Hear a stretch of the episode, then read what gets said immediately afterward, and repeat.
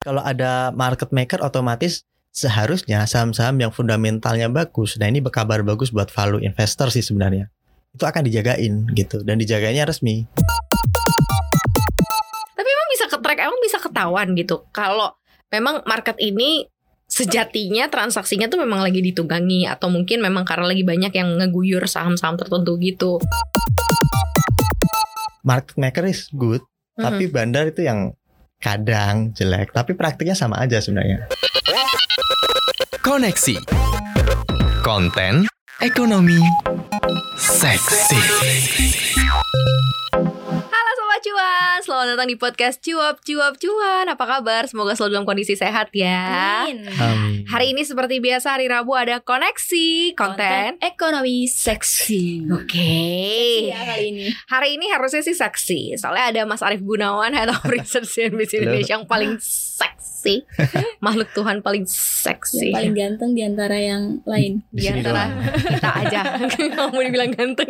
Juga ada Angel Valentina di sini. Produsernya cuap-cuap cuan ya. Kita hari ini akan ngobrol ada sama Maria yang nggak perlu tahu juga ya. Udah tahu semuanya. Udah terkenal banget. Ya. Gila enggak lah. Hari ini kita bahas mengenai sesuatu yang menarik ya, soal kayak kembalinya investor gitu loh Mas. Jadi kan kayak apakah sekarang investor-investor yang tadinya mungkin melakukan diversifikasi portofolio, pindah ke tetangga gitu ya, ke aset kripto, itu udah balik lagi ke bursa kita. Karena berdasarkan catatan nih dari tim CNBC Indonesia, transaksi harian kita tuh udah double digit lagi. Ya walaupun gak 15-16 triliun kayak waktu dulu, tapi kayak udah balik lagi lah. Kalau dulu kayak masih cuma 8 triliun per hari, sekarang tuh udah bisa 10, 11, 12 gitu. Ini memang karena ada gairah itu kembali ya. Artinya bursa saham dilirik lagi nih karena yang tetangga mungkin lagi capek nungguin naiknya. Atau apakah Mas Argun? Ya, itu memang pertanyaan multi-million dollar itu. Karena kalau bisa membaca apa yang benar sebenarnya terjadi, itu kan berarti udah ngerti market luar dalamnya gitu. Yang bisa kita lakukan adalah meraba-raba menganalisis gitu ya. Nah kalau kita lihat faktornya emang pasti banyak, tapi yang paling kuat biasanya memang ada trader-trader besar yang mulai masuk lagi ke pasar kita itu saja. Tradernya ini siapa? Apakah mereka yang kemarin pada coba investasi diversifikasi kripto? Sepertinya enggak, karena kan biasanya kalau yang di kripto kan milenial, kemudian mereka retail. Jadi pengaruhnya ke pasar perdagangan pasar saham ada tapi tidak besar, tidak bisa mendrive market. Nah biasanya yang terjadi ketika market jadi rame, memang market makernya itu mulai berfungsi kembali. Gitu. Okay. Jadi selama ini artinya mereka nggak aktif gitu. Sekarang mulai aktif lagi atau gimana? Ya bisa jadi mereka mengurangi dulu aktivitasnya karena mereka melihat kan waktu liburan puasa dan Ramadan itu kan juga dan Lebaran itu kan memang sepi kecenderungannya, dan secara historis memang biasanya perdagangan agak sepi ketika puasa. Dan di sisi lain juga saat itu juga ada sentimen negatif terkait dengan kekhawatiran taper tantrum itu sudah mulai muncul pada bulan-bulan itu. Di sisi lain ada kabar ada investor besar ya di ITA ya, kita sebut aja BP Jamsostek itu yang kabarnya kan lagi mengurangi portofolio di saham. Bukan karena saham nggak menarik, enggak, tapi karena mereka diwajibkan masuk ke Sovereign Wealth Fund, SWF. Dan kalau tidak salah nilainya seperti disebutkan sekitar 12 triliun. Nah dananya dari mana? Kalau nunggu angsuran dari peserta baru atau peserta yang lama, kayaknya kok lama itu nunggunya. Bisa kumpul 12 triliun. Paling gampang ya ngejual aset-aset yang menghasilkan, menguntungkan dalam waktu singkat, yang liquid. Dalam ini biasanya saham. Nah itulah yang menjadi perkiraan kenapa pasar saham kemarin itu sempat sepi. Dan sekarang kenapa ramai lagi? Apakah berarti BP Jamsostek dan kawan-kawan itu sudah mengurangi penjualan sahamnya dan mulai aktif lagi berburu? Bisa jadi demikian gitu. Oke, jadi ada banyak fenomena gitu ya. Tapi yakin gak karena dari investasi tetangga balik lagi gitu? Karena bener loh, di sebelahnya tuh lagi koreksi parah, di sininya tuh lagi masuk pelan-pelan gitu. Kayak waktu itu di sininya koreksi parah, di tetangganya naik kan, jadi kayak kesannya memang sebenarnya transisinya ada gitu ya. Transisinya ada. Dari tetangga ke tetangga lain. Nah, kalau di masa saat ini berarti sebenarnya dimanfaatkan oleh semua investor ya, baik institusi maupun retail ya. Artinya institusi pun juga mulai ini nggak sih Mas, kayak Mas melirik riski aset lagi. Kalau dulu mungkin yang konvensional, sekarang kayaknya bisa deh coba mungkin saham gitu. Kita selain kita hiraukan itu tadi ya BP Jamsostek ya. Nah ini mungkin ada nggak sih mungkin memang gairah kesana rebalancing portonya mereka? Kalau melihat tren global memang arahnya gitu. Jadi aset-aset yang berisiko tinggi tapi juga menghasilkan tinggi ya dalam ini saham itu kembali diburu ketika ekonomi diperkirakan sudah mulai pulih kembali. Di Amerika Serikat, kemudian di Eropa, itu juga mereka mulai masuk ke saham. Di Indonesia saya pikir juga trennya serupa. Ketika ekonomi kita, kalau menurut Bu Sri Mulyani itu kan katanya bisa 8% ya di kuartal 2. Ya meskipun itu optimistis sekali, tapi itu mengindikasikan bahwa pemerintah yakin ini akan ada sinyal pemulihan ekonomi pada kuartal kedua. Dan itu akhirnya memboost keberanian mengambil risiko atau risk appetite dari para investor. Yang tadinya mereka lebih pilih pegang cash atau berjaga-jaga masuknya dikit-dikit, sekarang mulai melihat saham-sahamnya udah anjlok kok, ya udah saatnya masuk. Saya harus masuk lebih duluan sebelum kemudian pemulihan ekonomi terkonfirmasi dan kemudian saham melejit lagi gitu. Tetapi di tengah kondisi seperti sekarang, market ini di mana-mana memang lagi lebih didorong pergerakannya aspek spekulatif gitu, sentimen-sentimen ke depannya. Jadi ada yang memperkirakan misalnya saham-saham maskapai penerbangan kemungkinan akan meningkat lagi, makanya saham-saham ya penerbangan di Amerika meningkat, Boeing sahamnya juga naik. Hari ini kita juga lihat Garuda juga meningkat, naik. Karena itu sentimennya kemungkinan ekonomi pulih, maka kinerja mereka akan kembali normal lagi. Berarti tren global bukan hanya terjadi di Indonesia doang loh saat ini. Betul, itu sebenarnya global. Jadi rumusnya sama dan itu membuat para investor memiliki semacam konsekuensi bersama. Saatnya masuk nih karena kita semua yakin bahwa ini pemulihan ekonomi akan terjadi gitu. Kalau ada sebagian investor yang nggak yakin ini akan pulih ya akan kembali terkoreksi gitu. Nah sekarang arahnya cenderung satu arah itu akan ada pemulihan ekonomi dan ya sekarang orang-orang pada masuk, tetapi minggu ini agak dikurangi karena ada ini data inflasi Amerika. Mereka masih nunggu-nunggu. Kalau inflasinya ternyata masih terkendali, ya mungkin kebijakan moneter longgar di Amerika akan dipertahankan, likuiditas akan berlebih, emerging market dapat berkahnya, kan investor global akan punya banyak duit yang ditaruh di Amerika, termasuk di Indonesia juga ya gitu. Tapi kalau ternyata inflasinya masih tinggi, ngotot tinggi itu, otomatis the Fed akan memandang bahwa sekarang ini pertumbuhan ekonomi di Amerika sudah sifatnya permanen gitu.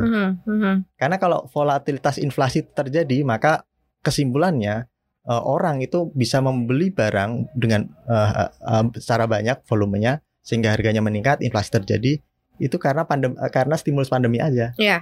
Karena didorong jamu maka bisa beli banyak gitu. Sekali doang. Kemudian kalau kemudian yang kedua turun, berarti ini masih perlu ditopang gitu.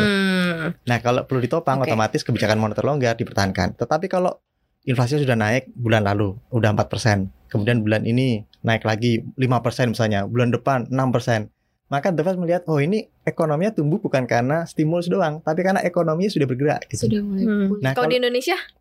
Di Indonesia, inflasinya memang kita, ya cenderungannya memang meningkat. Tetapi kalau pertumbuhan ekonomi kita masih question ya, pertanyaan question mark. 8% itu bisa nggak? Dan kalau bisa dari sektor mana saja gitu. Ya kita tunggu saja nanti pertumbuhan kemana.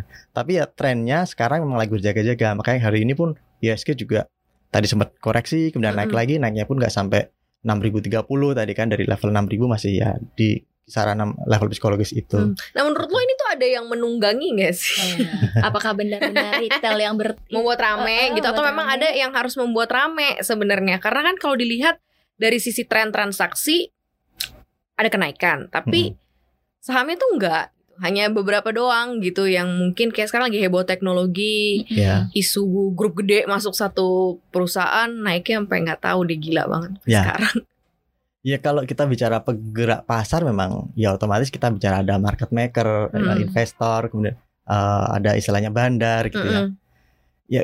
Siapa sih yang menggerakkan market ini? Otomatis kita harus memandang bahwa mereka semua sama, mereka posisinya investor. Tetapi kalau bicara motif para investor ini mau beli atau jual barang, ya itu baru kita bisa membedakan. Ada yang motifnya untuk mengejar keuntungan murni, ya investor-investor yang ya polos lah ya kayak kita ini, atau investor yang ingin memark harga gitu, ada price marking gitu ya.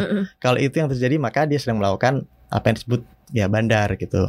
Kalau saham-saham itu naik tanpa ada dukungan fundamental, besar peluang itu karena faktor ya itu di bandari gitu. Di Indonesia apakah bandar itu dilarang?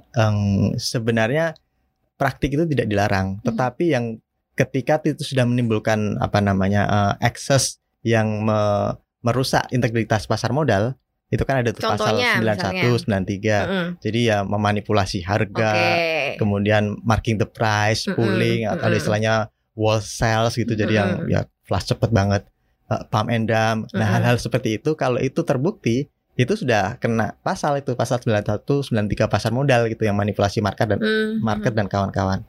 Dan itu yang harusnya dijalankan, tapi praktik. Tapi kan tidak mungkin ketahuan, Mas. Bisa sebenarnya. Oh, bisa. Gimana cara ketahuannya? Karena kan banyak banget sebenarnya investor retail gitu ya. Gue jujur kalau misalnya gue bisa benar-benar nge-tracking pasar dan membaca bandar berada di mana gitu ya, mungkin cari cuan karena bandar lumayan. Bandarmologi ya. Nah, itu. Cuan karena bandar sah-sah aja boleh kan. Tapi emang bisa ke-track, emang bisa ketahuan gitu. Kalau memang market ini sejatinya transaksinya tuh memang lagi ditunggangi, atau mungkin memang karena lagi banyak yang ngeguyur saham-saham tertentu gitu. Ciri-ciri ngelihatnya berarti ya, gimana kalau misalnya saham itu lagi digerakkan oleh bandar? Ya kalau biasanya praktiknya itu kan gini dulu, kalau praktik bandar itu seperti apa sih? Praktik bandar itu Anda harus menguasai pasar dari sebuah efek. Menguasai itu bukan hanya di satu sisi. Kan ada dua sisi kan di market, ada bid dan offer, ada yang jual, ada yang beli. Kalau Anda hanya di posisi jual atau beli, ya Anda cuma investor polos ya kita-kita ini gitu ya. Retail. Yang tujuannya investasi gitu. Naik dikit-dikit. Tapi kalau Anda ingin menggerakkan pasar, maka Anda harus menguasai di bid dan offer. Jadi ketika Anda misalnya nih harga saham A harganya 100 dan Anda ingin ngubah harganya jadi 50 gitu ya, maka Anda harus ngejual ke harga 50. Tapi yang beli kalau nggak ada, tujuan Anda tidak tercapai gitu. Misalnya market melihat kok dijual murah nih, ini saham pada lagi naik ini, ke depan ini akan ada ABCDE gitu ya, ini gak layak di 50, gak ada yang mau beli. Nah makanya Anda harus menciptakan orang yang mau beli gitu. Bisa jadi Anda sendiri, bisa jadi komplotan Anda, pokoknya udah ada kesepakatan gitu, makanya ada yang beli di harga 50 gitu. Nah ini sudah terjadi pembentukan harga. Tetapi apakah harga itu menjadi harga penutupan, harga yang fix? Kan pada akhirnya ada dinamika ya. Kemudian ada yang melihat, oh dijual 50, wah aku mau beli lebih tinggi, 75, 100 gitu ya. Nah, tercapailah itu. Ya. Berarti. Jadi kalau ngarahin harga semua orang bisa. Tapi untuk mempertahankan trennya agar turun atau naik, nah itu perlu dana besar gitu.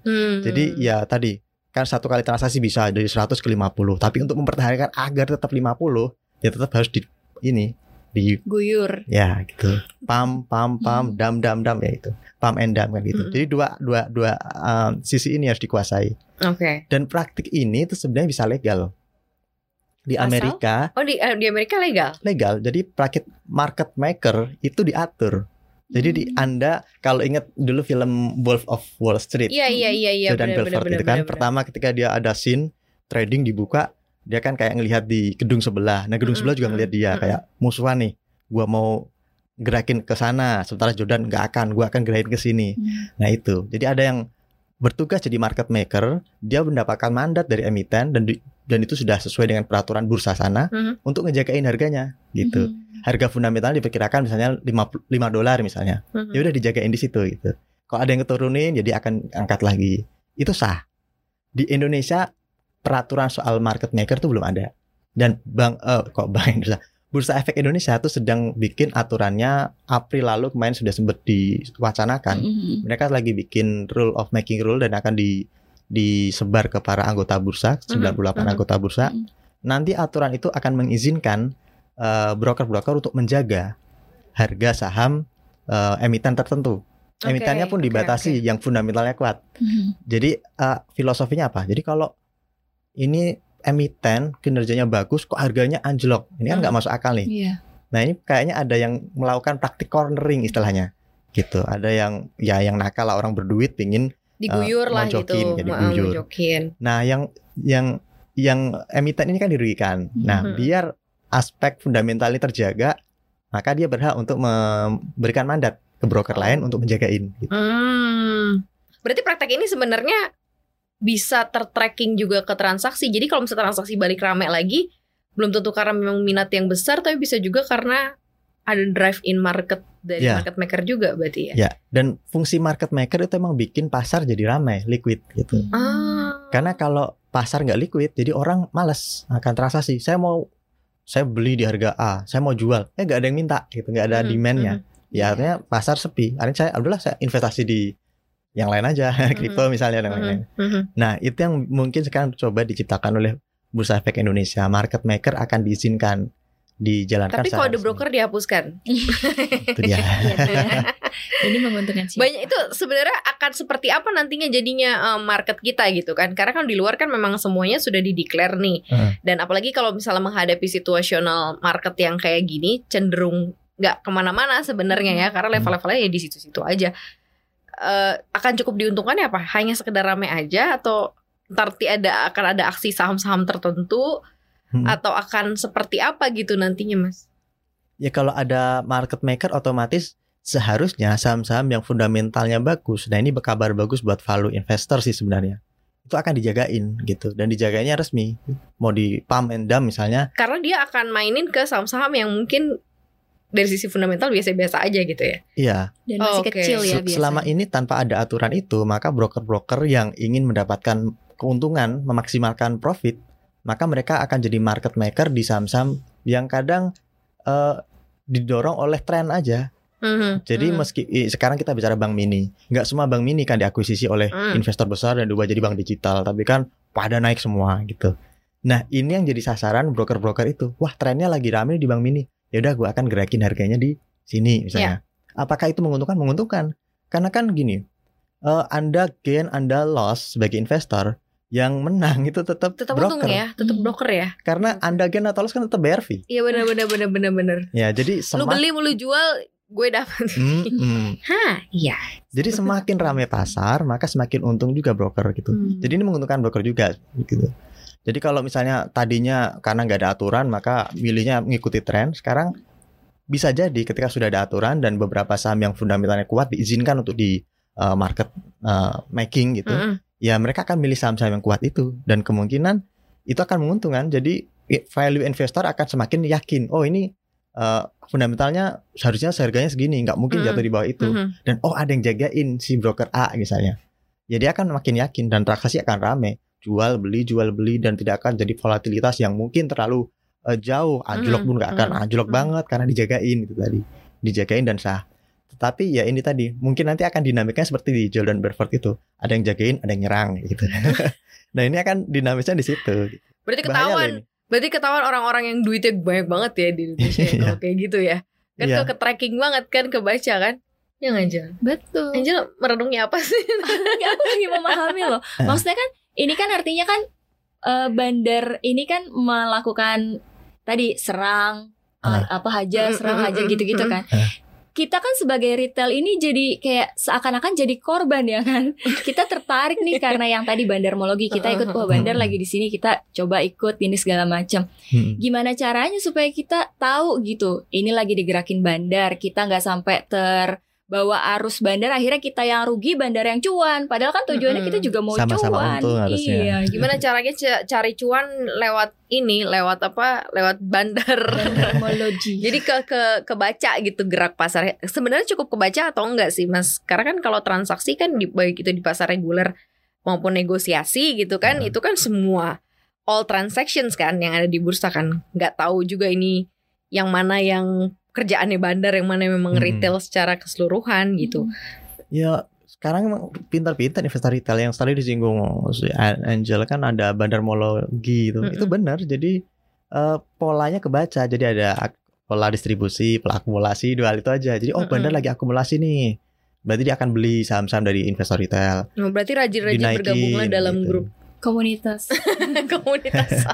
Kalau dulu kan bandar itu mempraktekkan itu akumulasi, kemudian juga distribusi itu yang untung dia. Sekarang investor retail ngerti polanya kayak gini, mereka ngebaca, makanya ada istilah bandarmologi. Mereka yang ngetrace pergerakan bandar, siapa yang koleksi, oh ini berarti tunggu saat dia mulai distribusi, kita harus segera keluar gitu. Nah ini broker-broker yang tadinya untungnya gede, jadi ya berkurang karena investor retail makin pinter. Makanya banyak protes ketika kode broker sekarang mau dihapuskan gitu, karena kan kita nggak tahu siapa yang lagi distribusi, siapa yang lagi akumulasi gitu. Nah, saya pikir ini juga harusnya jadi catatan buat para stakeholder di Bursa Efek gitu. Apapun eksesnya itu seharusnya prinsip yang tidak boleh dilanggar atau diubah adalah transparansi gitu. Kan katanya ini harus dihilangkan aja kodenya karena bikin herding behavior terjadi, investor retail gitu, ikut-ikutan gitu. Kan memang kan basicnya. Maksudnya bener gak sih Mas? Karena salah satu alasannya dari bursa otoritas menghilangkan kode broker itu salah satunya adalah supaya tidak follow the apa namanya, supaya retail tuh tidak mengikuti market ya maksudnya memang apakah memang begitu selama ini? Dan kalau memang ada ya kenapa enggak kan disyukuri kalau itu dia. Di seluruh dunia memang praktiknya seperti itu. Jadi gini, di bursa saham itu kan ada apa namanya prinsip asymmetric information. Jadi informasi yang dimiliki para investor terhadap saham-saham itu berbeda-beda. Dan biasanya yang punya investor paling informasi paling kuat itu investor yang punya akses ke perusahaan itu atau punya akses untuk melakukan analisis yang sangat mendalam. Nah, yang punya bisa melakukan itu kan biasanya bandar-bandar besar atau perusahaan besar atau broker sekuritas itu. Mereka melakukan analisis, kemudian penilaian, mereka kadang site visit ke emiten, tahu akan ngapain. Jadi ketika mereka melakukan keputusan beli atau jual, yaitu investor kita melihat, oh berarti mereka sudah memiliki pertimbangan yang lebih ampuh dibandingkan saya. Saya ikut aja gitu. Ini praktik yang nggak bisa disalahkan gitu. Wajar-wajar saja. Dan kalaupun yang dikhawatirkan herding behavior ini jadi merugikan investor retail, ya justru itu investor retail harusnya belajar gitu. Ketika dia hanya ikut-ikutan dan rugi, maka dia harus mempertanyakan, bener gak strategi saya yang hanya ikut-ikutan ini gitu. Atau dia bisa memilih untuk pintar. Jadi dia akan melihat polanya, oh broker beli nih, tapi kemudian biasanya setelah itu akan mulai lepas-lepas. Nah, saya juga harus mulai keluar kalau dia udah mulai lepas gitu. Nah, bahwa sebenarnya mereka mengakumulasi pelan-pelan dan nanti juga kalau bisa melepas pun juga pelan-pelan ya. Atau kayak gimana sih sebenarnya cara kinerjanya itu, mereka mau beli banyak jual semua atau kayak gimana?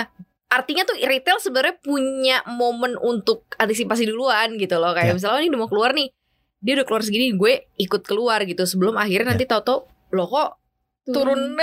Gue ikutnya untung tapi kayak abis itu turun gak naik-naik lagi, jadinya nyangkut. Kena prank. Ya sebenarnya itu kita harus memandang bahwa fungsi market maker dan fungsi bandar itu sebenarnya sama gitu. Jadi apakah market maker dan bandar itu berbeda? Ya, bedanya hanya definisi saja.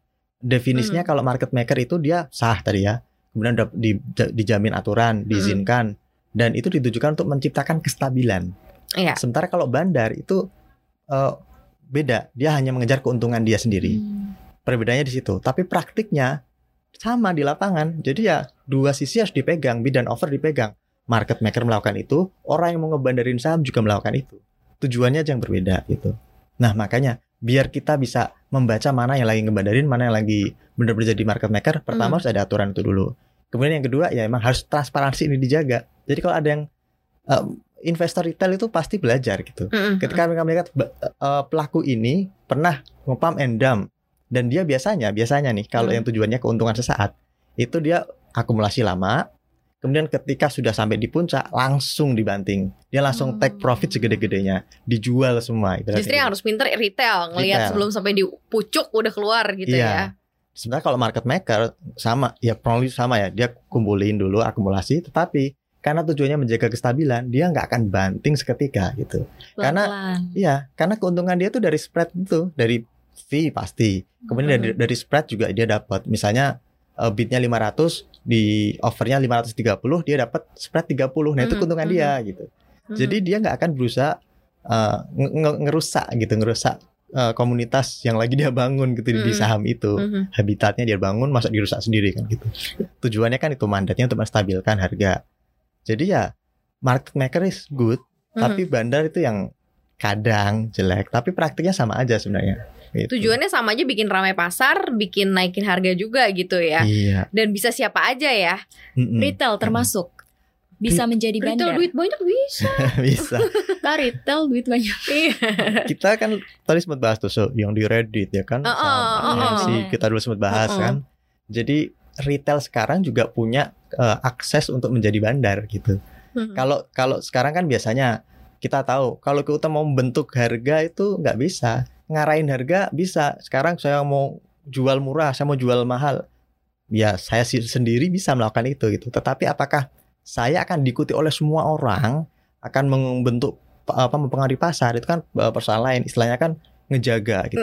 Ngejaga barang bisa nggak? Kalau naikin nurunin barang ya pakai aset kita sendiri mungkin bisa, tapi paling habis itu semenit kemudian balik lagi kan gitu. Ya, kita nggak bisa menjaga itu.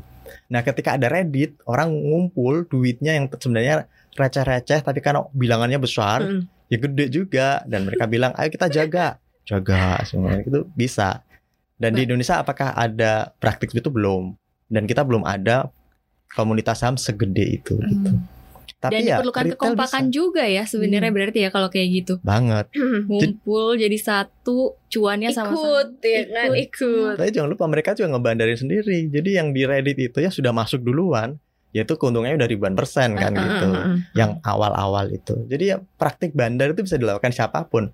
Bisa broker, bisa investor institusi, bisa retail kalau dia berkuasa bersatu. Bisa emitennya sendiri mungkin ya. Bisa emitennya sendiri. Ini kan sepi banget nih saham gue nggak naik-naik gitu kan, mungkin aja itu bisa dilakukan juga kan. Bisa. Jadi tadi kalau misalnya dia perlu untuk menstabilkan harganya dia, itu ya ada mandat market maker, kalau ada peraturannya bisa itu. Tapi sekarang ya biasanya di bawah tangan kayak gitu. Susah dibuktikan. Kalau misalkan pom-pom itu juga termasuk ininya bandar nggak sih Mas? Maksudnya ketika kan kata tadi Mas Argun bilang bandar kan biasa udah dapat duluan, udah tahu dan dekat dengan institusi atau apa segala macam gitu ya, punya kedekatan. Kalau misalnya dia udah tahu isu A nih di sini, terus dia mulai pompo, mulai sebar isu, itu juga termasuk ininya bandar. Kalau ya itu salah satu modus operandinya gitu. Jadi kalau memang arahnya lagi mau naikin dan ada alasan fundamental, ya sudah kerjaan dia terbantu gitu.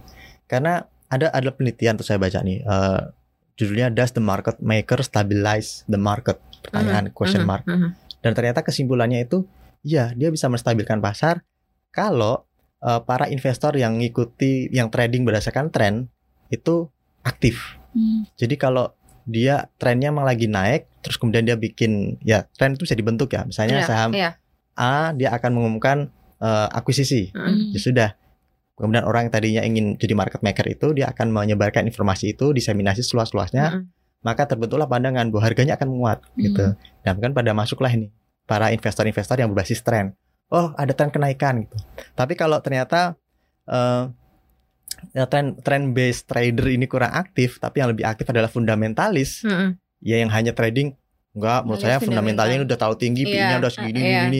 Mau kita naikin pakai kabar apapun, pom-pom tadi itu, ya biasanya dia akan gagal. Nah, itu di penelitian itu disebutkan gitu. Kalau para fundamentalis ini dominan, ya market maker akan ineffektif gitu. Tapi dia akan efektif kalau investor kita kebanyakan adalah trading berdasarkan spekulasi, berdasarkan tren. Dan kebetulan sekarang ya begitu. Jadi ini akan menjanjikan sebenarnya. Karena setiap kali ada saham yang naik drastis tuh bukan aware, mereka justru malahan bukan aware untuk nanti dulu belinya, malahan ikut langsung FOMO ya. Malah FOMO gitu. Karena mereka berpikir bahwa mungkin naik di level arah sekarang 7% gitu ya, besok bisa naik lagi 7% gitu. Itu keyakinan seperti itu. Dan seperti itu caranya investor retail Indonesia follow market maker. Mau benernya kayak gitu. Contohnya kayak waktu GoTo itu kan, Gojek Tokopedia belum juga fix merger, tapi isunya udah ini, akhirnya sahamnya melejit gitu ya. Contohnya teknologi, kayak ya saham Bang Arto dan kawan-kawan gitu. Ya jadi sekarang ini emang, kemarin seperti dibahas di Invest Time juga ya, bahwa emang pasar bergeraknya sekarang cenderung didorong oleh tren ke depan, mimpi. Begitu juga yang terjadi saat ini berarti ya. Iya, di seluruh dunia. Karena kan kalau kita bicara fundamental lagi tertekan semua gitu. Semua sektor lagi tertekan kecuali teknologi kan. Tapi itu pun hanya di negara-negara yang teknologinya dipakai lintas negara. Untuk kita di sini saham teknologi kita juga kepayahan juga karena belum banyak dipakai di basis penggunanya masih sedikit. Makanya ketika Nasdaq dan kawan-kawan menguat masuk akal gitu, karena pandemi jadi berkah buat mereka. Tapi di Indonesia kasusnya agak berbeda. Dan sekarang yang terjadi, kita ngikut-ngikut di Amerika. Iya, padahal ya tadi bank mini, saham-saham teknologi itu asal di belakangnya ada go digital gitu Mas. Go digital langsung diburu karena ya kira-kiraannya mimpi itu tadi, oh ini akan jadi masa depan, ini akan rame. Ya mendingan saya masuk sekarang, dan pasti orang-orang juga akan berpikiran yang sama, pada mau beli saham ini juga gitu. Jadi saya tidak bakal sendiri ya gitu. Jadi ya FOMO plus saya tidak bakal trend sendiri kalau rugi gitu ya. Ruginya berjamaah. Iya, padahal kalau dilihat secara fundamental memang bank-bank mini itu juga masih kepayahan gitu. Saham-saham teknologi memang ada yang menguntungkan, tapi ya harus dilihat-lihat. Karena ada juga yang rugi. Bahkan bank digital tuh ada loh yang rugi gitu. Sudah bank murni digital gitu.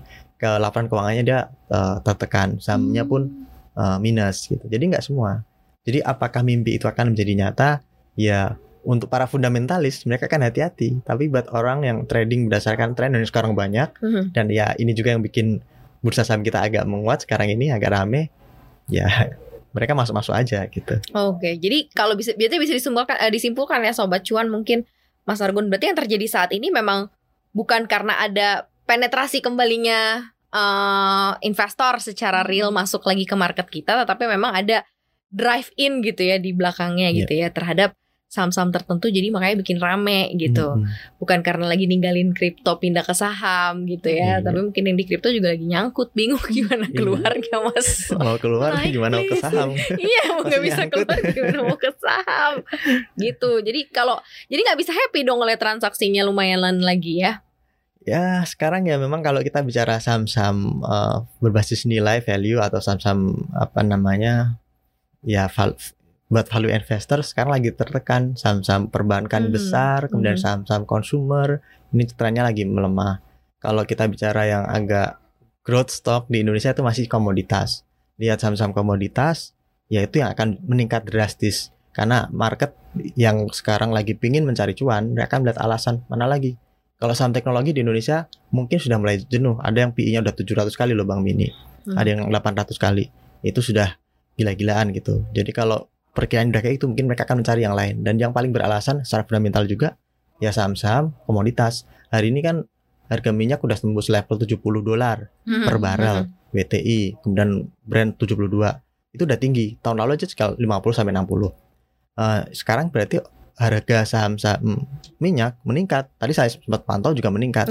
Nah hal-hal ini yang pasti akan jadi tren ke depannya. Jadi Sobat Cuan mungkin melihat itu saham-saham yang berbasis growth itu tidak hanya teknologi dan bank mini, tapi ada komoditas juga. Ada batubara, ada CPO gitu. Pantau harga komoditas, kalau naik biasanya sahamnya juga ikut naik. Tapi saham-saham berbasis ekonomi, saham-saham siklikal ya, perbankan, konsumer, ya mungkin pergerakannya masih akan sideways gitu, karena ya sekarang kalau kita berharap pertumbuhan ekonomi terjadi ya nunggu nanti rilisnya gitu. Kalau emang sudah pulih lagi ya ini akan naiknya cepat gitu. Sebelum benar-benar terrealisasi dan dirilis angka pertumbuhan ekonomi ya mendingan sih sekarang cicil masuk aja dulu.